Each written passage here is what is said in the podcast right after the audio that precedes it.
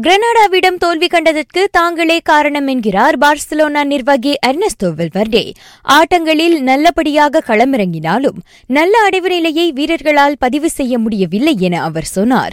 இப்பருவ லாலிகாவில் ஐந்து ஆட்டங்களிலும் பார்சா தொடர் தோல்வியை சந்தித்து வருகின்றது. எனினும் இம்முடிவுக்கு முழுக்க முழுக்க தாமே பொறுப்பேற்பதாக வெல்வர்டே சொன்னார். நேற்று நடந்த மலேசிய கிண காலிறுதி ஆட்டத்தில் ஜேடிடி திருங்கானு எஃப்சியை ஒன்றுக்கு சுழியம் என தோற்கடித்தது.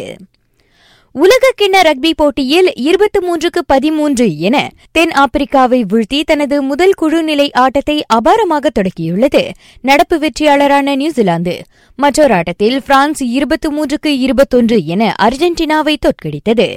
ஆஸ்ட்ரோ ஸ்பாட்ஸ் பேக் வாடிக்கையாளர்கள் அப்போட்டியின் அனைத்து நாற்பத்தெட்டு ஆட்டங்களின் நேரடி ஒளிபரப்பை இலவசமாக அலைவரிசை எண்ணூற்று இருபத்தைந்து மற்றும் ஆஸ்ட்ரோகோவில் பார்க்கலாம்.